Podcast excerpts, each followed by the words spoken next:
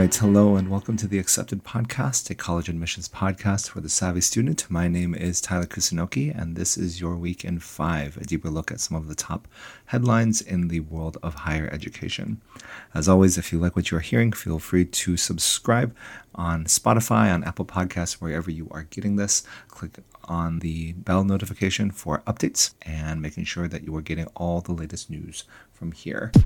All right, the big, big news this past week actually stems directly from a theme that I have been discussing over the past couple months, which has been the skepticism of rankings. We talked a few podcasts ago about the ranking assessment released by Columbia of US News, and that nail has been driven further uh, into the coffin a little bit this past Thursday.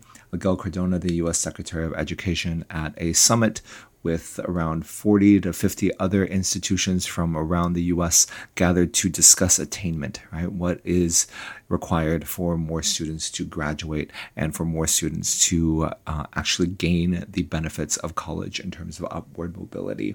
And according to the Chronicle, he uh, basically slammed rankings. Okay, and so here's what he said: many many institutions spend enormous time and money chasing rankings. They feel carry prestige, but in truth do little more than Xerox privilege. Cardona said, attributing the phrase to the president of a historically black college, and this is kind of what we've been talking about, right? He goes on to say there's a whole science behind climbing up the rankings that leads to misplaced priorities. The best resource colleges are paying, playing a prestige game instead of centering measures that truly count, he said. That system of ranking is a joke. Okay, and so he's calling into question again, right? What are we actually measuring when we are determining the value of a university? And on some level, the top colleges have been able to get by because they, of their built in prestige, they have kind of tended to attract the best students to begin with, right? And that creates a virtuous cycle that is almost independent of how they are going about pursuing their rankings.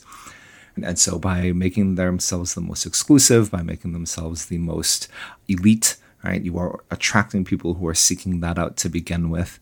And that has little to do with how your ranking is determined. And so the US Secretary of Education, along with many others, are continuing to raise concerns over what exactly are we prioritizing in the edu- in the higher education system in particular. That is something that I want to continue to you know be monitoring and it's important for everyone to be paying attention to just because I think that this goes into the bigger idea that education, the state of higher education, and the priorities of higher education are going to be changing in the next little bit of time. And to be fair, right, to be fair, the summit kind of is this extension of what the Biden administration has deemed to be a priority. The president did call for a $62 billion investment in increasing higher education attainment over 10 years. However, only around 5 million was allocated to college completion fund to the college completion fund in the 2022 fiscal year budget. So to some degree yes there always is going to be this contrast between words and actions in regards to politics and in regards to administrative action. However it doesn't change the fact that there is a growing increasingly loud group of voices from all parts of society that are saying we need to take a deeper look at why college is even necessary in the first place and what is it giving to our students that is actually important and expect colleges to take this on. It is one thing for a professor and its in their own universities such as Columbia and Columbia to, to criticize the rankings.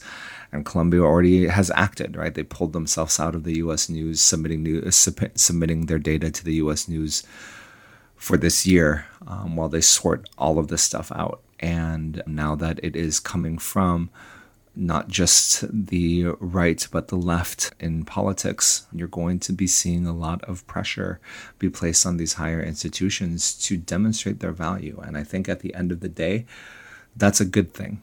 I think that at the end of the day, college is being forced to more clearly articulate why they are worth $80,000 a year beyond we've always just believed that they're worth $80,000 a year. I think is incredibly important. The application process is murky enough. How you compete and qualify for a school that has a 6% acceptance rate, that's already murky enough and has placed plenty of stress on high schoolers across the world to meet standards that are unclear to then go into a university where the outcomes are equally murky because I'm not responsible for making sure that you get a job. I'm just responsible for you walking across the stage and getting a diploma. That makes the value also somewhat unclear. And as prices continue to skyrocket, as more and more students continue to move away from the standard college experience, that critique is probably going to continue.